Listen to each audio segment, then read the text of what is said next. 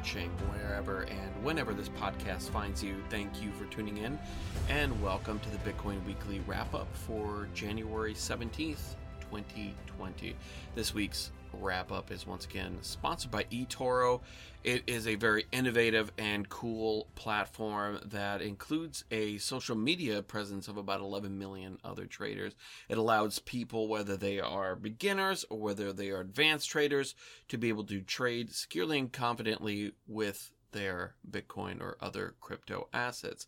If you're new, you can use things like the uh, virtual trading uh, wallet, where you can trade with fake money, practice your strategies using real order books, and see what's working and what is not. You can also copy great traders that are already out there, people that you follow, that you think that they have a good strategy, that they have had good returns, and you can allocate 1 to 100% of your profile to copy trade them whenever they trade uh, they buy bitcoin at a certain price your portfolio buys bitcoin at that price. Whenever they sell it sells for you as well. If you're an advanced trader you can use that feature to your benefit as well because you are actually taking a little bit of profit off of what those people make and that gives you basically the ability to turn your trading around with $10,000 or $100,000 into mil- possibly millions of dollars as well. So it's a really cool service. If you go to didyouknowcrypto.com slash eToro, that's E-T-O-R-O,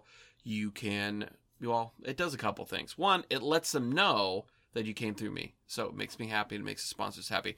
If you do that as well, you can actually get $50 for free, subject to minimum deposits, which I believe is around $200. So everybody is winning. So let's uh, let's welcome you guys and, well, actually, I'm looking for my. Sorry. Put my cup down there. Uh, welcome to the beautiful basement by the Bay Studios, joined as always by my 1995 Batman Forever McDonald's Riddler cup, which I didn't fill with anything before this episode because I was just uh, filming an interview prior to it, and I drank everything in it. So just poured a little bit of water so I don't look like a doofus sitting here. All right, let's look at the price. And you know, we continued another pump this week. Uh, so last week when I did this, it was ending at about 79.80 as of the recording last Thursday. And if you'll bear with me here for a second, let's look at what the price is at the moment. It is currently 87. Oh wow, 87.74. So it just did a, another little little pump up here. So last week when we ended it, like I said, we were at like 78, 7900. Uh, by the following Saturday, it had broken 8,000. And then on Tuesday, it jumped up all the way up to 8,200, topping out so far at about 88.79 on Wednesday, and approaching that again here real real soon. So maybe I was wrong. Maybe uh, the happening was not priced in, and maybe people are jumping on the Bitcoin bandwagon for a little bit of FOMO. We will see as things develop. Uh, today's first story is back to the digital yuan. Uh, in a statement by the People's Bank of China, the PBOC, they said they were finalizing top level design of the project, project and setting industry standards that would be followed by uh, Chinese people uh, or people of, of the Chinese mainland and as well as those who interact with it. Uh, they also mentioned that the yuan would have quote unquote controllable anonymity. Now, we all know what controllable anonymity, anonymity means. It means that the Chinese government can look into your finances, but not theirs. And this is not surprising at all, given the surveillance state mentality of the Communist Party and then basically the need for any totalitarian government to know as much as is humanly possible about their citizens. Uh, their power is not in convincing you that their way is better, but the fear of the threat of force to mold you into what they view as being the proper citizen and knowing where and when you spend your money is a big big part of that. Uh, in a related story as well there was uh, a mention of this 200 page manual called the digital currency a reader for cadres. Not ominous at all.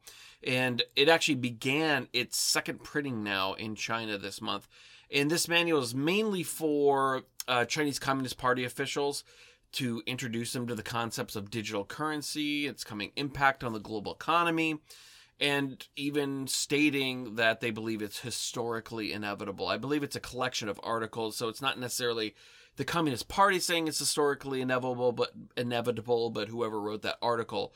But they are in fact kind of inferring and giving their uh, imprimatur for the entire uh, whatever said in there, uh, basically by putting it out as uh, literature by the party. You know, in the world of Bitcoin, we're very you know preoccupied with um, raising the awareness of Bitcoin and what it offers and what it can offer to people. And this is, you know, with all of that though, with the raising of awareness, this is very much a double-edged sword for us. You know, we've enjoyed for a very long time, um, and, and to a large extent still do, the ignorance of those who can stifle our growth. So the best place that Bitcoin can actually be is in this upward trend of public awareness and a stagnant line of how public officials understand it. But this is not sustainable, um, considering that public officials and governments always begin to take interest as well as regulatory action or even more severe action um, when public awareness kind of reaches this tipping point, and I think that we are reaching that or have already reached it. But I will say that Chinese uh, officials seem to be ahead of the curve compared to Western Western nations in interest and understanding of Bitcoin's growing and future impacts. And that is likely because in the West, public interest is more about its ability to make money for them as a speculative investment or instrument while in China, it's a way to have a portable, you know, store of value, a way to bring your money wherever you go and to send it to wherever you want to, uncensored. And, you know, this is very much unlike a yuan based bank account um, in China. For America or Germany, seeing it as something people make money on isn't viewed as a threat to the system. They are more concerned with making sure people pay their taxes and that's not used for you know money laundering or whatever. But you know that that's kind of something that they already deal with. It's not an existential threat. It's not an existential threat to their model of control but it is a existential threat to how china controls their populace.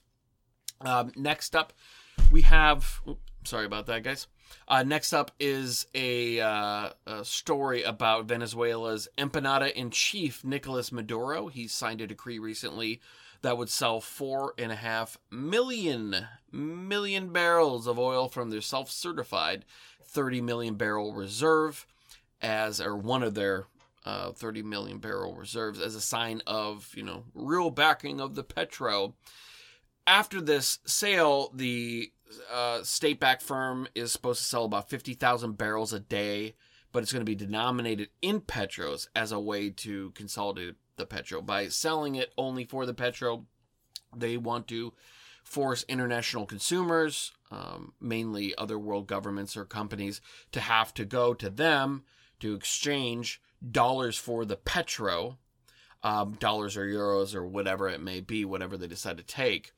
Um, and they also in this same degree said that they were going to only uh, from here on out only sell jet fuel for international routes only for petro but as a side note this is important. It's i think that they do want the petro to work but either way this works in their favor because what it is doing is it is bringing continued foreign currency into the country. They need foreign currency because nobody's taking the bolivar. They need dollars, they need euros, they need, you know, uh, kroners, they need uh, pounds, they need whatever they can get because to buy anything on the international market, nobody's going to take their currency, so they need something else. And nobody's taking petros either. So this is another way of bringing international currency into into their country. Um, this is I hate to call it a good first step, but I mean, it's, in, contextually, it is a good first step to adding something of legitimacy to the Petro. But there are, you know, many problems with this. So first off, the backing of the Petro was um, cut right from the original five billion barrels that they originally said was going to be backed by to now just 40 million back in November who knows what it is going to be next. But five billion to forty million is really big. That's that's like a lot. Um, although uh, to be fair, a bit this was probably less uh, because they didn't or because Venezuela decided to do it this way, and has a lot to do with further U.S. sanctions that have come down.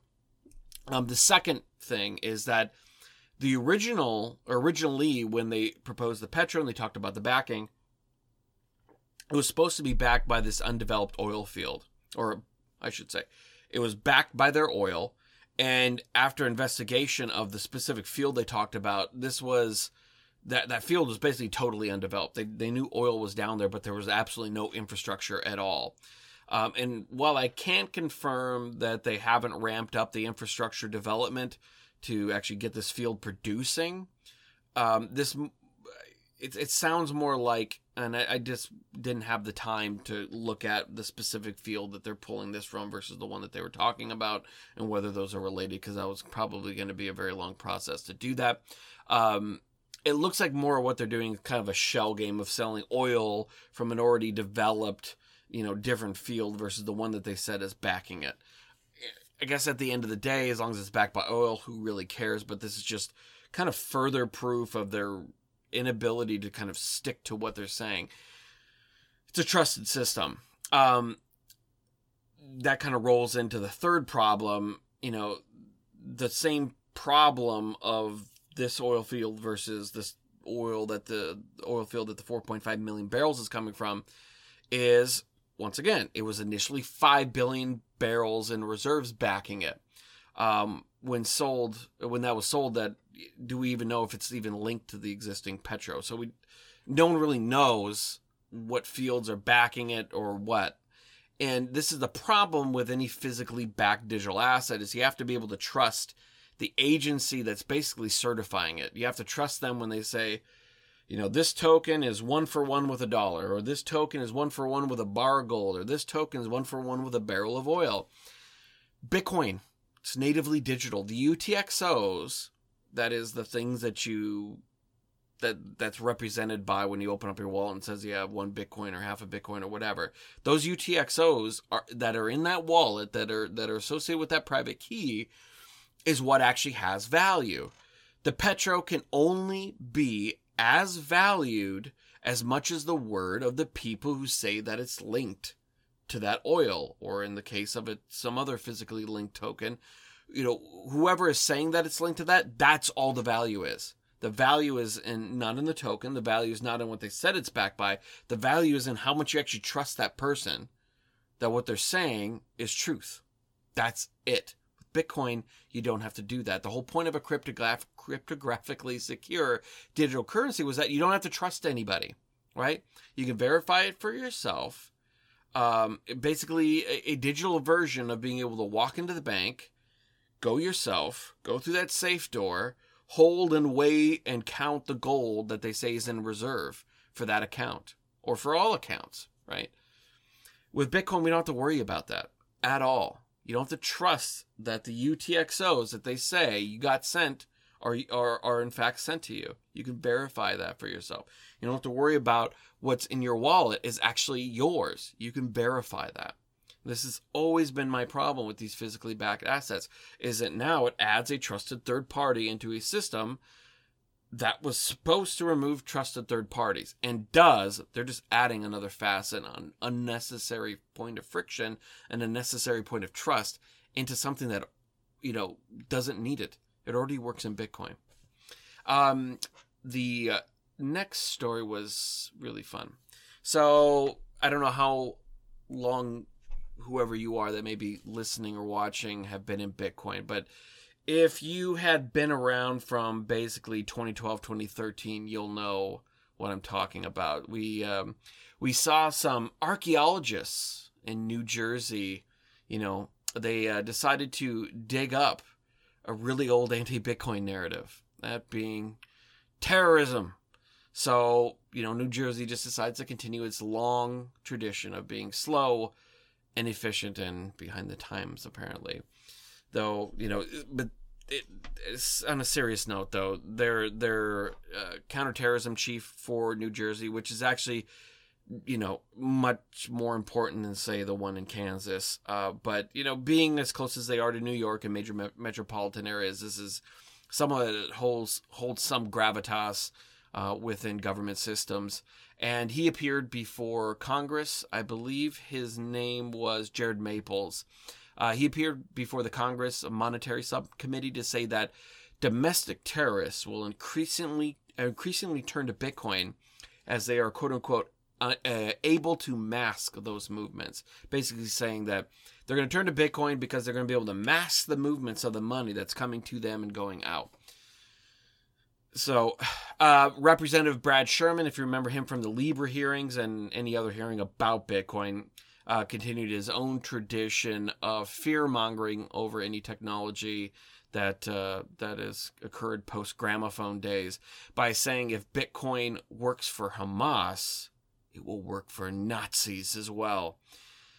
And you know this really isn't surprising that they're now focusing on the so-called domestic terrorist threat and trying to raise fear because they're, they're, trying to raise fear not amongst Americans. They're trying to raise fear amongst a very specific group of people, and that is people on the left who have been inundated.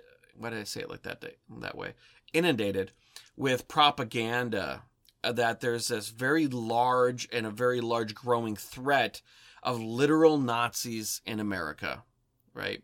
Um, this was also something that you know it, this is a rehash. We always see like these cyclical events um, right wing extremism was the growing militia threat was something that was passed around post Cold War. They there was a need to find a new enemy of why we need to continue to have things like uh, domestic surveillance and militarization of the police. You know, it went from the Russians could come at any time. There's KGB agents all over the country, and we need to be ready for the communist threat. To communists are gone. Okay, now what? Right wing militias, right? And then it went from right wing militias into uh, Islamic terrorism. If you notice, there's always this thing. It's did Islamic terrorism not exist prior to that? No, it just wasn't really a focus. It was the right wing militias. Islamic terrorism took over. Right wing militias were no longer a problem, and now apparently they are again. And I don't mean to say that there aren't threats from individuals within this movement, right? We have seen something like um, Timothy McVeigh, right? Propaganda and stuff like that that that came from this sector of society that you can loosely frame as right wing militia did influence him to do what he did. It's not that there aren't threats from it, but it's just not as big of a threat. And then this idea of now attaching, well, Bitcoin can mask their movements, which we all know is really not not really masking their movements, but anyways, um, the you know this guy, the counterterrorism chief Jared Maples, was actually you guys will enjoy this. He was kind enough to say that the government should quote unquote remain mindful of constitutional rights when considering um, oversight and regulations of Bitcoin. It's really nice that he decided to, you know, say, uh, you know, ag- acknowledge that, you know, that there's rights that should be minded, right? It is important, though. He did not say they shouldn't be infringed. You know, we have to be careful that we don't get anywhere close to that line at all. Just, hey, be mindful. There's some right stuff out there. You know, we just should probably be aware that they exist. Um, this is important, right? Because the choice of words of being mindful versus shall not infringe, or you know, we can't even get close to that line, or whatever, right? The latter would indicate like basically this hard line in the sand, right? We're not going to get anywhere near it. But his statement was basically being that we need to find all the wiggle room that we can up to the point where we can't get away from it. This is why privacy features like coin joins are so important that they become standard practices for everybody because the more that participate, the more moot any attempt to infringe on our right to privacy becomes. Some people could take this out of context and say, Are you saying that you want to mask Nazis' movements? Absolutely not. I am not saying that. Uh, what I am saying is that you cannot have a right that is good for everybody that doesn't also enable the worst people in society at all. Like I am not, you know, like just you know, the intimation of saying that Nazis should be allowed to, you know, have the same rights as everybody else, or whoever you want to fill in the blank, right? Fill in the blank bad guy. Uh, into you know, a lot of people try to intimate that and say, well, well, does that mean you have sympathies? Absolutely not. Like, you know, my my wife is Puerto Rican and my kids are half Puerto Rican. I don't I don't think I'd find a very um a very uh a warm welcome with these people, and they would probably actually consider me being even worse than anybody else. Um, but that that's a side note. This idea that we can somehow find a way to acknowledge these whether you acknowledge them as natural rights or God-given rights or necessary, whatever you want to call them, you know, the rights of free speech, free association, the ability to have privacy over your life and any other aspect that you choose not to share that we can have that for everybody and but also restrict those from people that are bad. You can't. That is always the trade-off with freedom. Um, and the last story that is one i of course cannot not comment on is you know my favorite little piggy craig wright uh, over the last week you know bsv pumped about 300% they went from about like 80 90 bucks to uh, almost touching 400. They may have busted 400. I'm not sure. And this was supposedly on the news, um, as you know, uh, paraphrasing the judge in this case, as they called it, the shadowy figure of the bonded courier arrived. Now, if you remember in my other updates, uh, you know, in my other weekly wrap up updates, as we approach January, with Jan 1 being the listed date, um, and was cited in one of the Tulip, Tr- Tulip Trust documents as the date the courier would arrive and give Craig access to his 1.1 million bitcoins he claims he has in this trust. As we approached that, he he and his team and the BSV community be, began to kind of more manage expectations you know, saying things like, well, we never said January 1st, or we never said January, it may be June, it could be two more years. We never said that the, the courier was going to bring the private keys, it could just be the public addresses. So, this was actually met by this attempt to manage expectations with a lot of deflated and sometimes total contempt for him by people in the BSV community. And, you know, with, I, I saw at least or I saw specifically one person in these conversations um, who was, you know, somebody that when I look back on their profile, over the top, very supportive of anything that's ever been said by Craig. You know, basically saying that you know this is completely disappointing, and I'm totally let down by all this.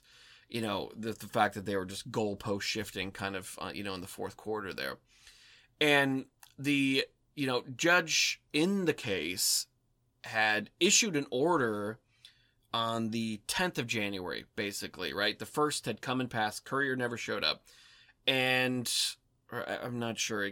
Was it the 10th? I'm not 100% sure. But basically, the judge said you had until February 3rd to show proof of the courier and possession of the trust, as he stated that he was going to get that month, or actually the beginning of that month.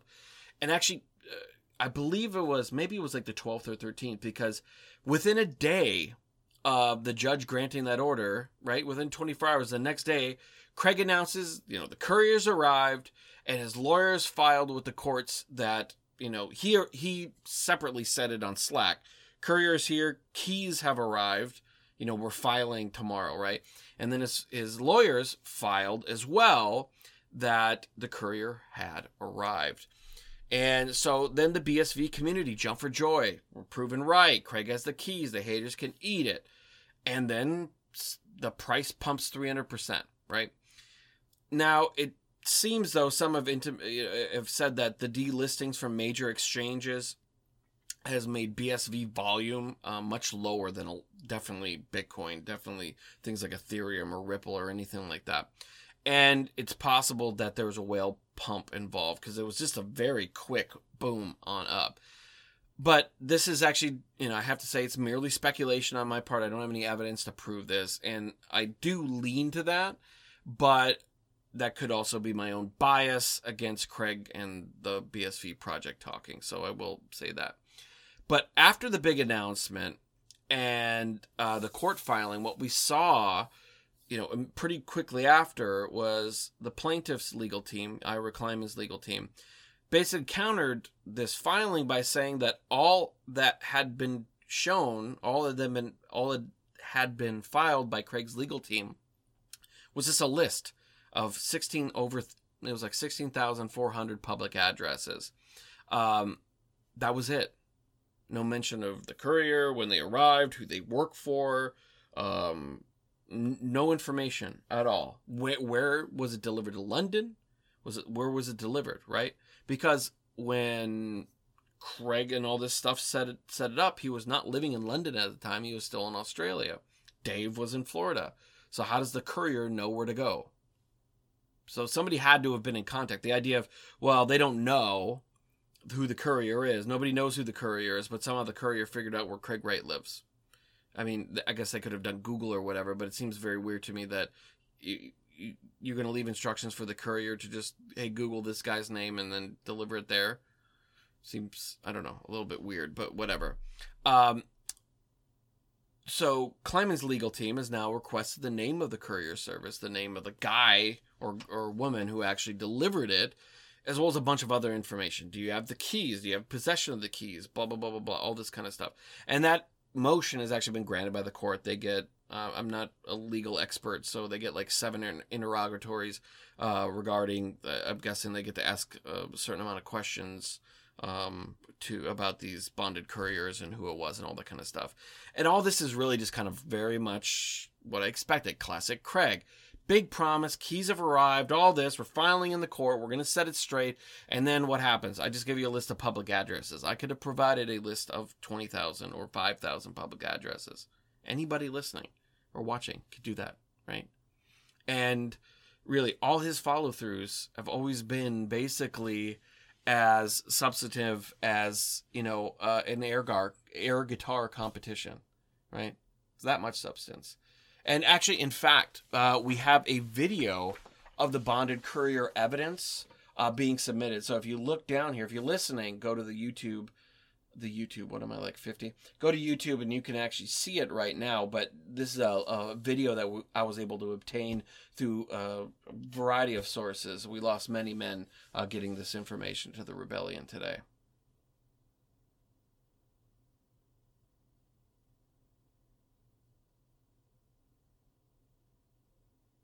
Mm.